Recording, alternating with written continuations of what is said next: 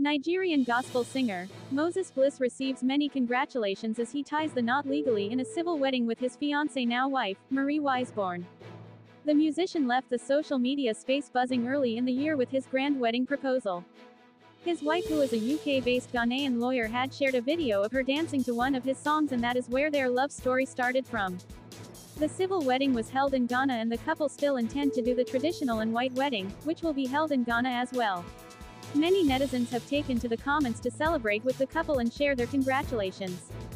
Please do us a favor, and follow, and subscribe to our channel for more updates, we always have your back.